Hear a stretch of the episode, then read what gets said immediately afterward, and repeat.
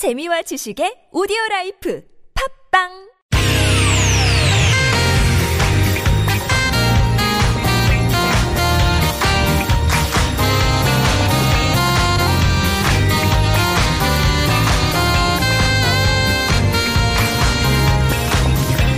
이유가 뭐지? 도대체 뭐 때문에? 세상만사 궁금한 이야기들을 꼼꼼하게 살펴봅니다. 최진봉의 왜?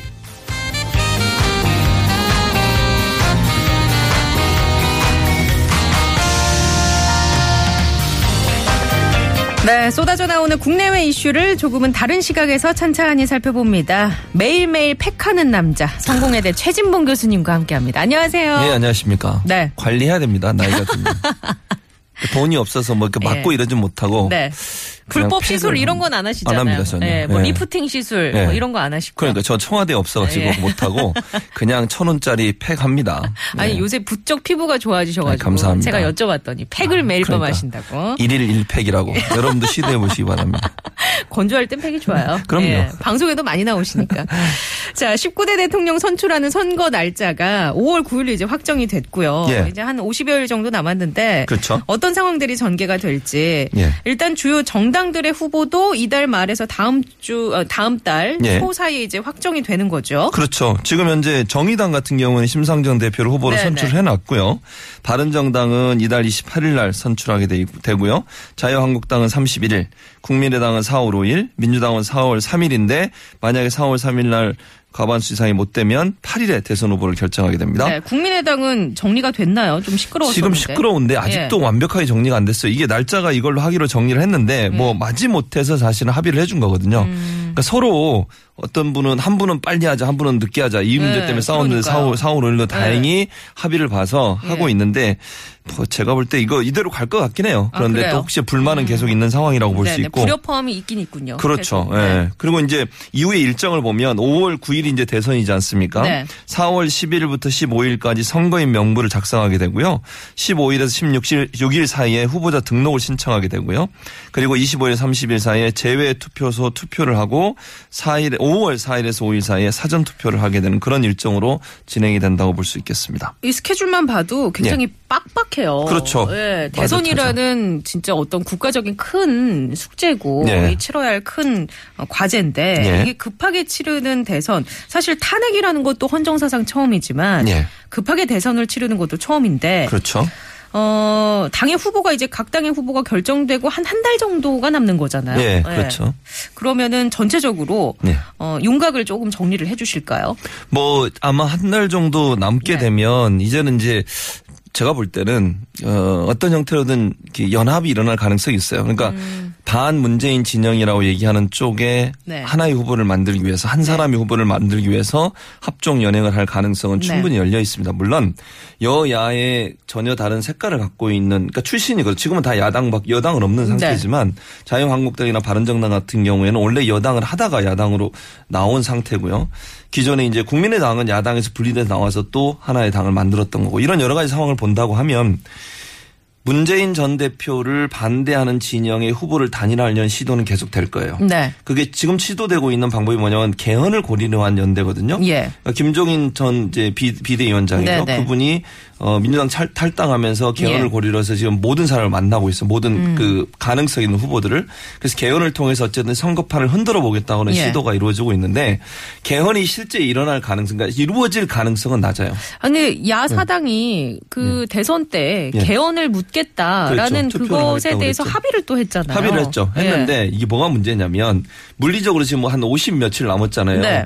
그런데 개헌을 하려면 어떻게 해야 되냐면 발의를 하는데 반 과반수 이상의 국회의원이 동의를 해줘야 돼요. 네. 그래서 그걸 회의를 해서 통과를 시켜야 되거든요. 발의하는 데는 문제가 없을 문제가 없어요. 거라고 얘기하더군요. 그런데 예. 20일 동안 공고를 해야 돼요. 아, 국민 투표하기 전에. 예. 그러니까 20일 동안 공고를 해야 되면 그 기간이 필요하죠. 예. 그 다음에 또 3분의 2 이상이 하- 동의를 해줘야. 네. 거기 이제 민주당이 물론 민주당이 일부 개헌을 원하는 사람들이 네. 찬성하는 사람들이 들어갈 수는 있지만 그 가능성이 상당히 낮고요. 예. 만약에 거기서 3분의 2가 또 통과가 된다 해도, 해도? 18일 동안 공고한 다음에 국민 투표를 붙이게 돼 있어요. 어, 그러니까 거의 공고 날짜만 예. 38일 정도가 필요해요. 어. 그러니까 이제 50여일 남은 상태에서 물론 뭐 하려고 마음을 먹으면 할 수는 있어요. 그런데 민주당도 반대하고 있고 대선 주자들은 대체적으로 반대요. 그러니까 국민당의 안철수 전 대표도 반대하고 있고요. 음. 예. 박지원 대표도 부정적으로 보고 있고요. 어, 그런? 상황이에요. 예. 그래서 아마 실현 가능성은 낮아요. 음. 그럼에도 불구하고 왜 당이 그러면 그런 야당들이 모여서 그런 얘기를 하느냐. 아마 좀 흐름을 흔들어 보려고 그렇죠. 하는 그런 의도 그거예요. 아닐까요? 네, 개헌이라는 걸 고리로 해서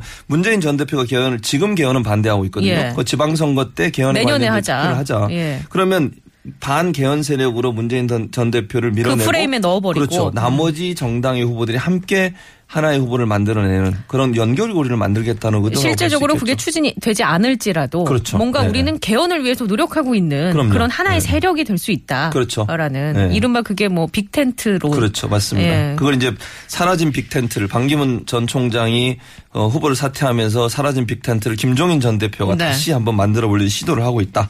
이렇게 볼 수 있겠죠.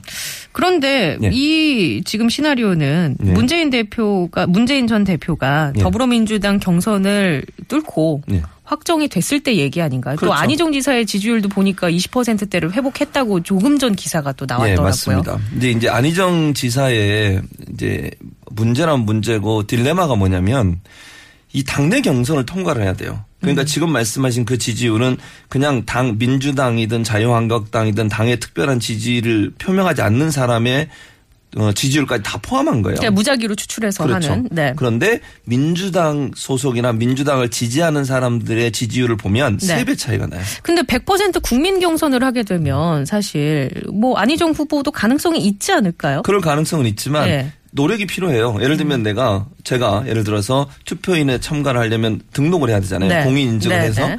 근데 나이 드신 분들은 사실 공인 인증해서 들어가는 것도 상당히 불편하죠. 노동이에요. 네. 네. 그러니까 그걸 적극적으로 하려는 의도를 갖고 있지 않으면 음. 쉽사리 거기에 들어가는데 어려움이 있고요. 아무리 국민 경선제를 해도 조직의 힘은 일정 부분 선거에서 영향을 미칠 수밖에 없어요. 그러니까 민주당이라는 조직, 그 다음에 문재인 전 대표가 갖고 있는 조직, 그러니까 민주당의 장악력 자체가 전혀 반영이 반영이 안 될 수는 없고요. 이제 지금 말씀하신 게 역선택이라고 하는 네. 건데 그만큼의 파괴력을 가질 수 있을까? 음. 지금 약 한 200만에서 250만 정도가 아마 투표에 참여할 걸로 예상이 되고 있는데 그 숫자가 들어왔을 때 역선택이 될 가능성은 더 낮아진다고 보는 것이 일반적인 지금 분석이거든요. 음. 네. 그래서 전혀 불가능한 건 아니지만 네. 역선 택이 일어나려면 정말 중도에 있거나 아니면 보수적 성향을 갖고 있는 사람들이. 적극적으로 개입을 해서 예, 그래야 예. 되죠. 신청을 해야 되죠. 그런데 그 신청이 노력이 필요하기 때문에 네. 적극적으로 나서는 일이 좀 떨어질 수 있다라고 예. 하는 것이 일반적인 어, 분석이라고 볼 수 있겠습니다. 알겠습니다. 자, 이렇게 일정이 촉박해도 예. 사실 우리가 할 건 제대로 해야 되잖아요. 후보 그렇죠. 검증. 예. 어, 현재 이 대선 후보들을 검증할 수 있는 방법이 50여일 정도 남아있는 상황에서 어떤 것들이 있을까요? 뭐 가장 이제 국민들이 직접 검증할 수 있는 방법은 TV 토론밖에 없어요. 지금 현재는. 네. 왜냐하면 뭐 국민 일반 국민들이 후보를 직접 만날 수 있는 뭐 확률은 그렇게 높지 않잖아요. 네. 그리고 만나더라도 잠깐 악수하지 그분하고 깊이 있는 뭐죠. 대화를 나눌 그렇죠. 수는 없는 네. 거니까 결국 TV 토론이 중요한 역할을 하게 될 것이고요. 또 한 가지는 이제 언론이 조금 더 적극적으로 나서줘야 돼요. 언론이나 시민사회 단체들이 후보들의 공약이나 정책을 분야별로 비교 분석해서 그 결과를 유권자들한테 끊임없이 지속적으로 알려줄 필요가 있어요. 매니페스토. 그렇죠. 그런 운동이 필요한. 거죠. 예. 그렇지 않으면 자- 사실 유권자들은요. 후보들이 무슨 정책을 갖고 어떻게 하겠다고 하는지를 잘 몰라요. 네. 그래서 그 정보를 지속적으로 알려줘서 유권자들이 올바른 선택을 할 수 있도록 도와주고 TV 토론에서 유권자들이 토론에 나와서 말하는 후보들의 모습을 보고 사실은 투표에 많은 영향을 미끼칠 그런 네. 가능성이 높다고 볼 수 있겠죠. 저는 개인적으로 예. 어, 후보들마다 갖고 나오는 공약이나 정책을 일반 시민이 모두 다 파악할 수 없잖아요. 그렇죠. 럴 때는 내가 정말 관심 있게 볼 수 있는 그런 한 가지 부문. 예. 예를 들면 경제면 경제, 예. 아니면 고용과 육아 정책이면 육아 정책, 예. 뭐 저출산 관련 혹은 뭐 이런 거 한 가지만 좀 보자. 해서 예. 그거를 쫙 봤을 때, 아, 나한테 맞는 후보는 이 후보다라고 선택하는 것도 하나의 방법이 될 수 있지 그렇죠. 않을까. 그러기 위해서는 제가 아까 말씀드린 언론사나 시민사회 네. 단체들이 적극적으로. 후보들의 공약을 예. 비교 검증, 정책에 대한 예. 비교 검증 이런 부분들이 계속 이루어지면 이루어지면서 정보를 제공할 필요가 있는 거죠. 네. 그런데 그 TV 토론이 예. 이번에도 세 번 이루어지는 거죠. 이제 공식적으로 중앙선관위가 주관하는 TV 토론이요. 예. 왜냐하면 예. 중앙선관위는 토론회를 3회 이상 하도록 법에 규정이 돼 있어요. 네. 그래서 3회를 할 것으로 예상이 되고 있고요. 이번에 발표한 내용을 보면 한 번 더 하기로 했어요. 네 번. 3회를 토론에 그러니까 기존의 어 유력한 여기 저기 보면 참가 자격이 있거든요. 예. 선거 방송에 참가할 수 있는 자격은 국회 5인 이상 소속 의원을 가지고 있는 정당의 후보 또 직전 지금 선거 직전에 대통령이나 국회의원 선거에서 전국 유효 투표 총수의 3% 이상을 득표한 정당의 후보 그리고 음. 언론기관의 여론조사 평균 지지율이 5% 이상인 후보자가 이 TV 토론에 나올 수 있게 돼 있어요. 예. 그런 사람을 포함시키게 돼 있는데 이런 기준으로 해서 중앙선관위에서 3회 정도 토론을 먼저 하고요. 한 번은 누구를 위해서 하냐면 무소속 후보자들을 대상으로 해서 후보 토론을 하기로 했어요. 음. 예. 왜냐하면 이제 정당에 소속되지 않아- 않아서 별로 그 관심도 못 받고 네. 또 TV에서 잘 불러주지 않는 분들도 어떤 기회를 공, 공평하게 줘야 된다는 네, 관점에서 무소속 후보자들을 대상으로 한 토론을 한 번 더 진행할 것으로 그렇게 생각이 됩니다. 근데 그 토론회 개정안을 중앙선관위에서 내놨는데 네. 지금 말씀하신 것처럼 1차 토론회는 현행대로 평균 예. 지지율이 5% 이상 그렇죠. 혹은 5석 이상의 정당 후보 예. 그리고 2차 토론회는 1차 토론회 후 지지율이 10% 이상 예. 3차는 지지율 1, 2위 후보자 둘만 붙어서 하자라는 내용인데 이걸 정치권에서 받아들이지 않았던 예. 거죠. 네. 왜냐하면 예. 일단 1, 1, 2위만 둘만 붙어서 하는 토론은 누가 반대하냐면요. 지지율이 높은 사람이 반대해요. 왜, 어, 왜? 그럴까요? 왜 그러겠어요? 불리하니까. 예를 들면 이런 거잖아요. 부자 몸조심이라 그래서 예. 지지율이 잘 나가는 사람은 가능한 한 비판받는 자리나 아니면 공격받는 자리에 안 나가려고 그래요. 가만히 있어도 그냥 1위가 유지가 그렇죠. 되니까요. 가는 거죠. 그런데 이제 2위 입장에서는 공격을 많이 해야 되는 거 아니겠어요? 그런 비리도 얘기해야 되고 어쨌든 네. 뭔가 막 찾아내서 공격의 네. 포인트를 가져야 되니까 상처를 받지 않으려는 1위 후보 입장에서는 단독으로 둘 사람 두 사람만의 토론은 또는 끝장 토론을 안 하려고 하죠. 그래서 예. 지금 문재인 대표 측에 전 대표 측에서 네, 네. 끝장 토론이나 1대1 토론을 반대하고 있어요. 음, 그래서 이재명 음, 성남시장 같은 경우는 수용해라라는 입장을 예. 계속 주장을 예, 하고 있죠. 하고 있고요. 그다음에 이제 문제는 또 이렇게 2차, 3차 토론에서 숫자를 줄이면 기존의 지지율이 낮거나 아니면 정당의 의원 수가 적은 그런 후보들 같은 경우는 아예 배제가 되는 그렇죠. 그런 그러면 기회가 기회 자체가 없어요. 근데 이게 사실은 이 시스템이 미국에서 도용된 시스템이에요. 어, 그래요? 미국은 어떻게 하냐면 물론 예. 이게 미국은 마지막 대선 후보가 두 명밖에 거의 안 나와요. 네. 민주당, 공화당. 그러니까 마지막엔 두 명만 붙지만 당내 경선에서는 13명, 16명씩 나왔거든요. 지난번에도. 예. 트럼프 같은 경우도 16명이 처음 시작을 했어요. 네네. 근데 이 룰이 어떻게 돼 있냐면 당내 경선에서는 음. 매번 어, 토론이 끝나고 나서 여론조사에서요. 여론조사 몇 퍼센트 이하는 또 떨어뜨려요. 예. 어. 그래서 점점 줄여가는 거예요. 예, 숫자를. 예. 왜냐하면 그래야 토너먼트식으로요. 그렇죠. 네. 만약에 후보가 많으면요. 시간 두 시간이나 한 시간 정해놓고 토론을 하는데 음. 그 후보에 대한 뭐 정책이나 공약 이런 부분들을 자세히 물어볼 수가 없어요. 아, 그렇죠. 시간이 너무 짧단 말이에요. 네. 경제 분야 15분, 예를 네. 국방 분야 15분 이렇게 나눠 버리면요. 그냥 단편적인 얘기밖에 안 하고 그럼요. 끝나버리니까요. 단답식이에요, 단답식. 네. 주관식으로 얘기를 못 하고. 그래서 그런 부분을 없애기 위해서 가능한 한 숫자를 줄이려고 하는 것이 미국의 제도예요. 그러니까 선관위가 그걸 좀 도입하려고 했던 것 같은데 음. 네. 후보들은 자기 이익을 생각하다 보니까 이런 어, 뭐 정책 또는 바- 개정안에 대해서 음. 네, 받아들이지 않으려는 의도를 갖고 있다고 볼 수 있겠죠. 그 미국 얘기가 나와서 말인데요. 예. 미국에는 town hall meeting이라는 것도 있잖아요. 그렇죠. 이 얘기에 대해서 좀 더 자세하게 예. 설명 좀 해주시죠. 미국의 마지막 이제 대선 후보가 결정이 되면 두 후보 중에 두 후보가 이제 결, 대결하게 되는 네. 세번 정도 어, 토론을 해요. 근데 네. 두 번은 서서 합니다. 음. 우리나라 후보들 다 하고 앉아서. 해요. 예. 앉아서 하면서 이게 가져오잖아요. 이게 예. 저도 오늘 뭐 가져왔습니다. 네. 보고하려고 이거 가져와요. 네. 그러면서 보고 읽어요. 그러니까 대부분의 시간을 고개 숙이고 보고 읽고 참모가 써준 음. 원고에, 읽는 예, 거죠. 그렇죠. 질문도요. 미리 줘요 또. 미국은 절대로 미리 질문 안 줍니다. 음. 아. 안 주고요. 서서 하고 대신 아무것도 가져올 수가 없어요. 후보는. 오. 그냥 메모지만 거기 놓여 있어요. 예. 그 테이블이라고 하는 네네. 곳에 서서 하면서 메모지 없이 본인의 생각을 음. 즉, 즉석, 즉석에서 대답하고 또 답변하고 이럴 네. 수 있도록 기회가 되고요. 그 서서 하는 토론에 한 번은 뭘 하냐면 town hall meeting 말씀하신 예. town hall meeting이 뭐냐면 일반 시민들이 질문할 수 있는 기회를 주는 거예요. 음. 그러니까 일반 시민들 이 이제 뭐 방송국 자체적으로 검증을 통해서 모집한 시민 질문자들을 모집을 해서 그분들이 직접 와서 방청객에 앉아서 질문을 하는 거예요. 네, 사전에 준비되지 않은, 그러니까 약속되지 아, 않은 약속되지 그런 질문을. 않았고요. 방송사도 어, 그 사람들이 어떤 질문을 할지 몰라요. 어. 네. 알게 되면 그 자체가 불법이 되는 예. 거예요. 그래서 시민들이 정말 궁금한 지금 아나 최 아나운서가 아까 뭐 아기 얘기 뭐 네. 육아 얘기 이런 얘기 하셨잖아요. 이런 궁금한 점을 그냥 그대로 날 것으로 그대로 네. 질문할 수 있는 기회를 줘서 town hall meeting에서는 준비될 수가 없어요. 어. 그러면 결국 후보가 어떤 생각을 갖고 있느냐가 적나라하게 드러나잖아요. 검증이 바로 되겠네요. 그럼요. 그래서 그런 형태의 토론회가 필요하다는 거죠, 우리에게도. 음, 그렇군요. 예. 근데 이게 제가 알고 있기로는 트럼프가 예.